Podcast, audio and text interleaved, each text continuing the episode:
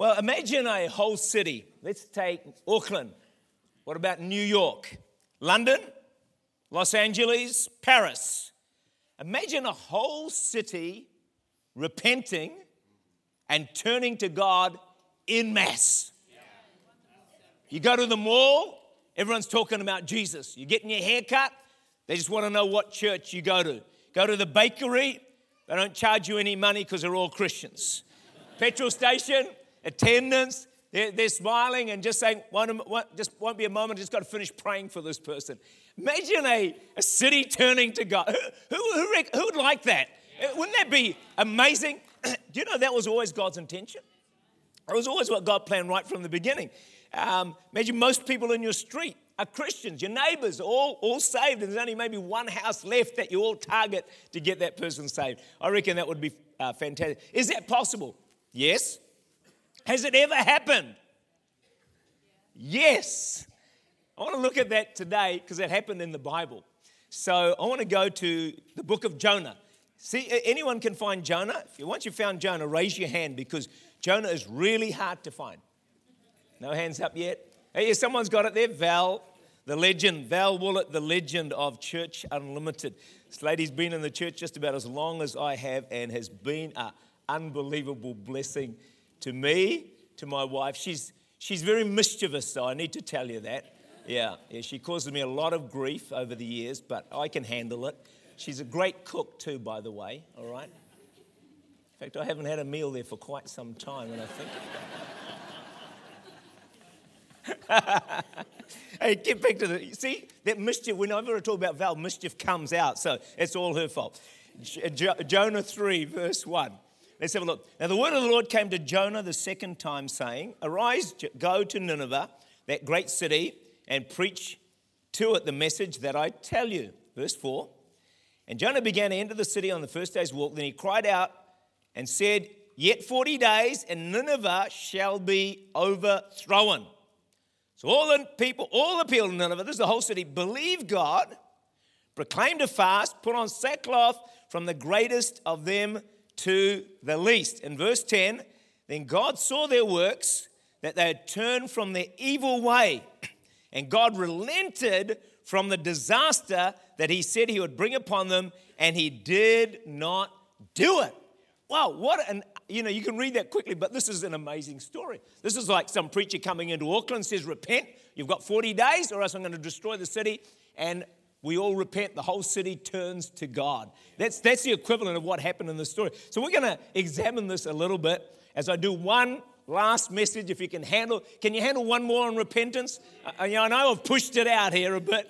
Most churches never preach on it, but uh, we, you know, it's in my heart to do this. So I just want to share one last message. And then next week, I think if the Lord is leading me as what I'm hearing God say, He wants me to do a few messages on the Lord of the breakthrough. I just feel God's got breakthrough on his heart. You know, every so often there's a season of breakthrough. I just think there's another one coming. That's why we've got this three days prayer and fasting coming as well. So you can prepare yourself um, for that, um, for what's coming up. But come along next week too and invite some people who need a breakthrough. So, Jonah gives us two great examples of repentance. One is Jonah himself repents, but also the whole city repents. And so, first, Jonah, remember, he's called by God to go and preach to the Ninevites. He doesn't want to do it. So he, because he doesn't want Nineveh to repent and he's not happy with these people. So he, he runs from the call of God. He gets onto a boat and he's taken off from the call of God. But God runs after him with a storm. A storm comes up, the boat's going to be you know, shipwrecked, as it were. The sailors think, Jonah, you're the problem. They cast lots and all the rest of it, and they throw him overboard. Lesson number one don't ever run from the call of God, because God will chase you. And guess what? He can run faster than you. He's a hound of heaven. He'll keep following after you until he finds you. So then God sends in his mercy in the belly of the whale, Jonah repents and puts, gets his life right for running away from God. Isn't it amazing that when we find ourselves in trouble, in strife, how difficulties can quickly turn us back to God? And we kind of, because immediately when things are going wrong, we think, God, what have I done wrong? Yeah, I've done this, this, this. Sorry, God, forgive me, I repent. That's what Jonah does. So God then, in his mercy, spits him out onto dry ground. He goes back into Nineveh a second time and he proclaims 40 days and then the nation will be destroyed. Just one day, everyone say one day. One day into his preaching, a miracle happens and the people repent. And Nineveh, they were powerful, they were arrogant, they were violent, they were wicked. I mean, these are, this was a terrible city. And yet, at the preaching of God's word, they believed the message, and the king himself recognized they've been doing great evil when he says in verse 8, Let them give up their evil ways and their violence. So, what I want to look at today is what does repentance actually look like? So, the first thing it involves is confession.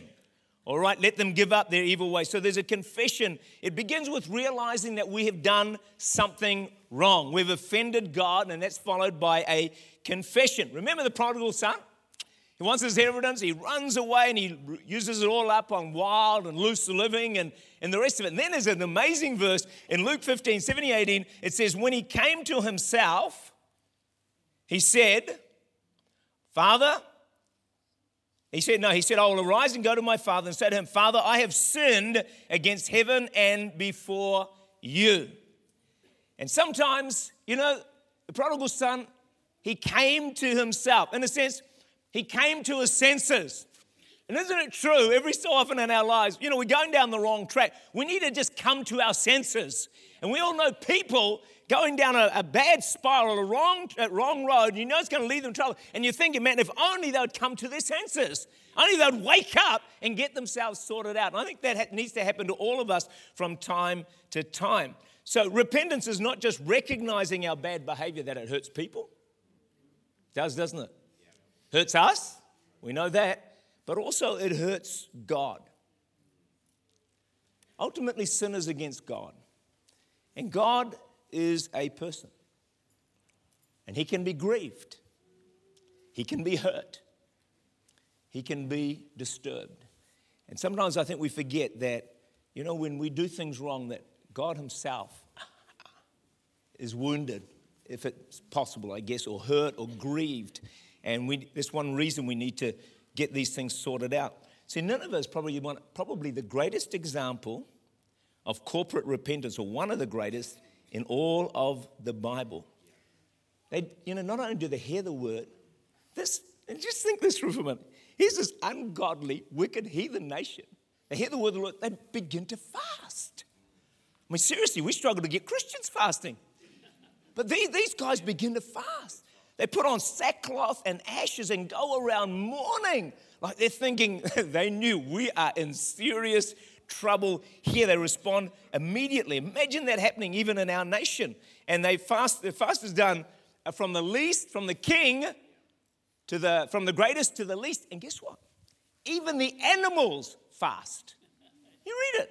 It's in there. Now I'm not sure how they did that. How did they get rid of all the grass? And but anyway, the animals, everybody fast. I'm not sure whether the animals put on sackcloth and ashes because that would be quite hard to do, I guess. But whatever it did, they did it. And uh, this is what I've found.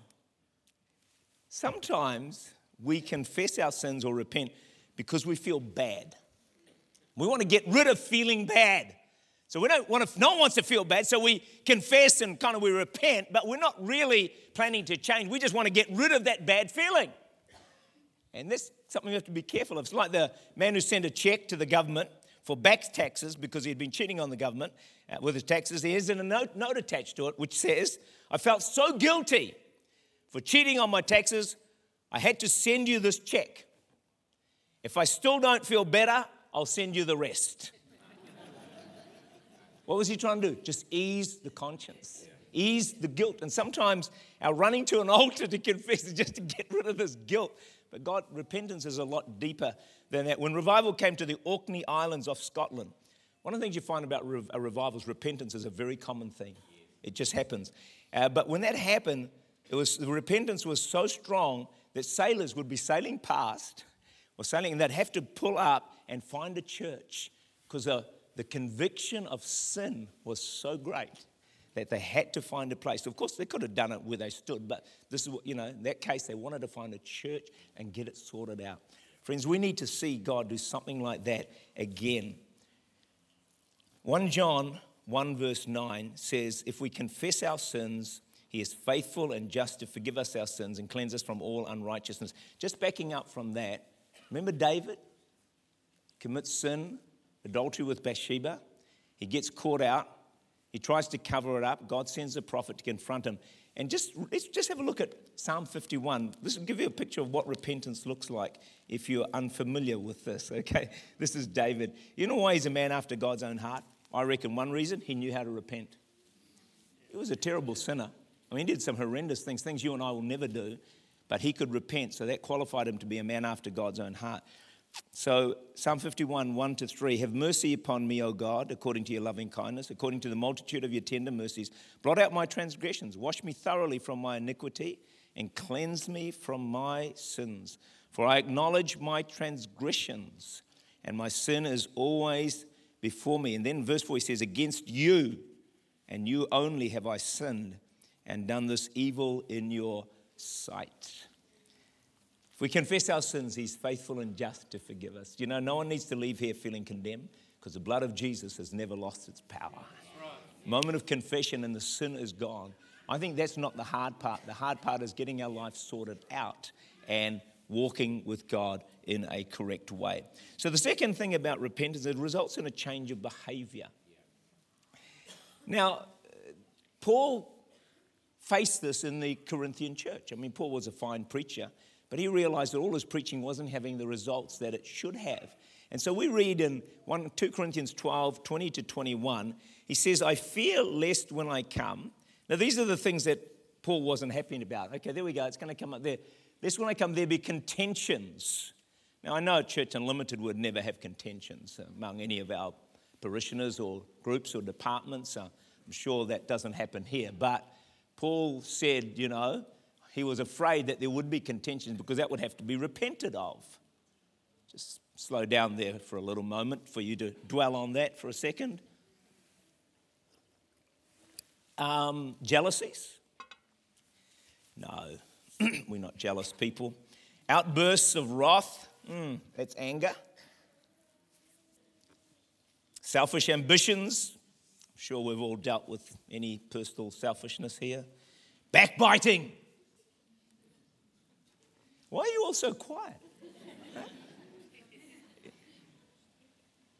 Whisperings. It's like pss, pss. conceits, tumults. I shall mourn for many who have sinned before, who have not repented of uncleanness, fornication, lewdness. Why I'm bringing this out is I want just to show this is very much a New Testament principle. This is not just Old Testament, like some are saying now, there's no longer any need to repent. All your sins are covered, past, present, and future. All that sort of talk is out there. But that's, friends, this is biblical, arrow of truth, New Testament preaching. Okay, it's in the scriptures. We preach the whole counsel of God at Church Unlimited. We don't hold back. If it's in the word, we'll declare it, hopefully with love, kindness, and compassion. Some say Listen for a few moments because some say there's little difference in ethical behavior between Christians and non Christians. They did a survey in the United States of 80 different areas of, of living in society, and they found the difference between Christians and non Christians was negligible. There's still dishonesty, there's still stealing. And I ask the question how can that be? How can that possibly be? And yet, I would suggest there's a lack of repentance in some cases. Christianity is too often not life changing. So it's possible to add Christ to our lives, but not subtract wrong and sin and things that are not pleasing to God. We just add Jesus onto our bus, as it were, and take him for the ride because we think that will get us to heaven. But that really is not what God is after. He wants a change, you know, there can be a change of belief without change of behavior. that the two got to go together. We got to walk the talk. Anybody with me? Why does the church, why does the nation, why does the world mock the church? Why do they criticize the church? Because they say you say one thing, but you live another thing. You talk about love, but you, you know, you, you, you, you say things and do things that are, are not loving at all. You're dishonest at times. You cheat at times. And so they think, if that's church, we're not interested. They call us hypocrites. And there's not, you can't just say there's no foundation for that, friends, because there is actually some truth in that. However, Church Unlimited, I'm sure, is different. Steve Hill, the great revivalist in Brownsville, he made a statement. I read it the other day and I thought, wow, that's just. He said, nothing's going to change in our nation or churches until we deal with the matter of sin. Ooh. It's pretty scary, isn't it? Are you with me this morning? Okay, I've only seen two or three walk out so far. So just lock the doors. You all right, Keith, down the back? You awake? How are you feeling, by the way? You okay? Good. All right. So, no lying. Guy spots the sign that reads talking dog for sale. Any of you got a talking dog? A lot of people talk to their dogs, say, I've seen it. They talk dog barks back and then, what is that? So anyway, there's this talking dog for sale. And he walks in and he asks the dog, because it's a talking dog, he walks in and he says to the dog, So what have you done with your life? To his utter amazement, the dog says, I've lived in the Alps rescuing avalanche victims. I've served in Iraq. And now I spend my days reading to residents in a retirement home. The guy is shocked. So he says to the owner, he said, Why on earth would you want to get rid of an incredible dog like that? And the man said, The owner says, Because he's a liar. He never did any of those things.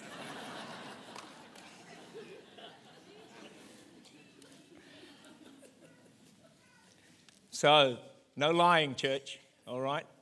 No half truths, no white lies, no brown lies. I don't know why, it's, why is it called white lies, by the way? I'm not sure about that. So I am going to change it to no black lies or brown lies anymore. You just got to start a whole new movement. So back to Jonah. The king doesn't just call the people to fast and mourn. Okay, he calls for a change of behavior. Verse 8, we read it before, it says, Let them give up their evil ways and their violence. So God requires an about face, complete turnaround. Okay? Imagine a wife tells her husband, turn right at the next junction. But by mistake, he turns left. So when he realizes he's turned the wrong direction, he just, if he just says, I'm sorry, honey, I went the wrong way, and keeps on driving in the same direction, well, that's not repentance. What he needs to do it'd be no problem for me because I'd always do what my wife says. So I'm talking about some of you who don't, all right? You need to listen carefully here, all right? What he needs to do is turn around, go back, and make the correct turn that his wife told him to in the first place. So it's not just saying I did something wrong, it's actually changing our behavior. It's easy to say I wronged, I sinned, I got it wrong, I made a mistake. That's not hard. Anyone can say that. But to change behavior, well, that's another story. Okay, fasten your seatbelts because once again, we're heading into some turbulence. And this is stuff you've probably not heard for a long, long time. So please just listen. If you don't agree with it, just listen anyway. Restitution. Everyone say restitution. You're probably asking, what on earth does that mean? It means we return, replace, pay back things we may have stolen, in our last workplace? That's right. True. That's good. University, school, neighbor, wherever. Return things we've stolen or cheated off others, or where possible, we put things right, wrongs that we have done. So let's go to Proverbs. I'm going to run out of time this morning. Oh, it's a shame. Proverbs 6. You have to come back to next service if you want the rest of it. Proverbs 6, which you probably don't. Okay, verse 30 to 31. All right. Someone's saying, Boy, I'm glad he's not going to finish this one. Uh, verse 30 Please do not despise a thief if he steals to satisfy himself when he is starving. Yet when he is found, he must restore sevenfold. He may have to give up all the substance of his house. Restitution. Zacchaeus gets saved in Luke 19, verse 8. Zacchaeus stood up and said to the Lord, Lord, look, I give half of my goods to the poor. And if I've taken anything from anyone by false accusation, I restore fourfold. That's restitution. I'm not saying fourfold, sevenfold, but I'm saying God expects us to restore and return and put right things that we may have stolen or cheated. God convicted a Dutchman of a sin. Next morning, he went to another man and said to him, Do you recognize this old watch? The guy said, Yes. It's got my initials on the back. I lost it eight years ago. How did you get it? The man said, I stole it. And he said, Well, why have you brought it back? He said, Last night I got saved. And so I've come to put right what I have taken. Friends, salvation, repentance is more than I, I sorry I'm wrong, confession, even changing behavior. All that's part of it, but there's also a putting right of that which we have done wrong. When I got saved, there was one person in particular that I had a very bad relationship with. We were conflicting through our sporting days. So once I got saved, God convicted me. I went to his house, the hardest thing I've probably ever done in my life, knocked on his door, confessed my error, the error of my ways, that my relationship with him had not been, not been right, and asked for his forgiveness. I put it right. And then later on, after been a Christian over 20 years or something like that, God convicted me of speaking negatively about three pastors that were on our staff. And I'd said things about them to other people. And God convicted me. I knew it was wrong. And so, because they knew I had done it, I then, because if they didn't know I had done it, I wouldn't have done, said anything. But they knew I'd done it. So I went to each one of them, three of them confessed my sin and asked their forgiveness. Do you want to know something, church? It was after that when I did that repentance and putting it right, restitution, God opened the door to Church Unlimited. And I've always wondered if I'd never bothered to put some stuff right, would God have opened the door for me? I can't answer that question, but boy, there was a mighty coincidence there.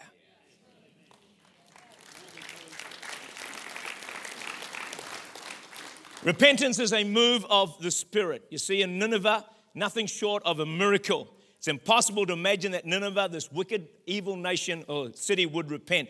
But in the same way, when we repent, it's actually a miracle. It's a work of God in our hearts. And there's areas we all need to repent of, but we're just not aware of it yet. So John 16, 8 says, When he, this is the work of the Holy Spirit, comes, he will convict the world of guilt in regard to sin and righteousness and judgment. That's what the Holy Spirit does. He convicts people of guilt and sin. And then it says in 1 Thessalonians 1 5, 1 verse 5, the gospel came to you not simply with words, but also with power, with the Holy Spirit, and with deep conviction. Everyone say deep conviction. So, you know what? When you come to services, somewhere along the line, you should feel deep conviction, according to my Bible. If the Spirit of God is working, it's, it's the, you know, unless, unless we're already like Jesus. Anybody here like Jesus? No. So we need, I need deep conviction. I really do. And so when I hear it and feel it and sense it, I, I, it delights me. I just love it. So the final point is this repentance thankfully leads to God's mercy.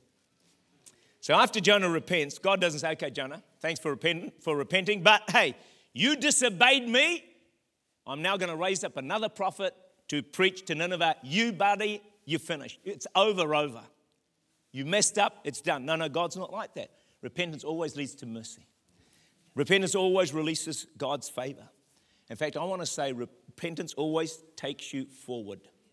If you feel stuck, if you feel trapped, you feel nothing's happened, I guarantee if you find repentance as the Lord leads you, it will move you forward. See, I think we get stuck, bang, because there's something God wants to touch in our lives, and repentance always takes you forward. So Jonah this time obeys, and you know, so you know, God doesn't just give a, gave, gave him a second chance, but He'll always give you a second chance in His mercy, a third chance, a fourth chance, any number of chances you need. God will give them to you because God has always got a good plan in mind for your future. It, I don't care where you're at today. I don't care if you've sinned all week. God has got a great plan for your future no matter who, who we are, no matter what we've done. But I believe one of the pathways into it, often, not always, is repentance. And God's mercy extends to the Ninevites. Jonah 3, verse 10 God saw their works, they turned from the evil ways. God relented from the disaster that he would bring upon them, and he did not do it. But interestingly, God gave them 40 days. He said, You've got 40 days to sort this out. I don't want to make a doctrine out of that. God is extremely patient with us, but I wouldn't test his patience if I was you. The Laodicean church was neither hot nor cold. But in Revelation 3:20 it says, I stand at the door and knock. If anyone hears my voice and opens the door, I will come in, dine with him, and he with me. Jesus knocks on the door of our hearts. He's knocking on my door today. He's knocking on the door of your heart. Why? Because he wants to come in and have a deeper, closer, more intimate, more wonderful relationship and walk with us. He wants to take us further in His plans and His purposes for our lives. He wants us to fulfill our, our destiny.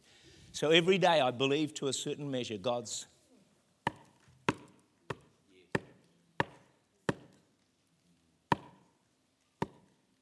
Let me in. Let me into another part of your life. Let me take you deeper. And I believe to a measure, He'll never stop knocking. But we can stop listening to the knock. As the musicians come and join me, we're going to sing set of five very shortly. As I close it, Matthew 5, verse 4 says, Blessed are those who mourn, for they shall be comforted. You know, if you mourn, if you're convicted and you mourn, hey, great. what a blessing. It means that you're sensitive to the Spirit. If you're convicted and you don't mourn, then I'd be worried. I'd be worried. It's like our conscience is now seared. But if we do mourn, we are blessed because we will be comforted. Repentance is an essential foundation. Essential. Remember, it's the first foundational doctrine of the Christian faith is repentance. Essential foundation to a strong faith. It is a wonderful word. It's a wonderful word. I hope you've seen that. It's most, one of the most wonderful words in all of Scripture because it is the gateway to God. If you hadn't repented, you wouldn't be saved. It's a gateway to God. And it remains the gateway to more and more and more of God in our life. God wants us to experience peace, joy, fulfillment, and freedom. My Bible says the truth will set you free. Repentance is truth, and it is the pathway to moving forward into greater things in God, in Jesus' name. Amen.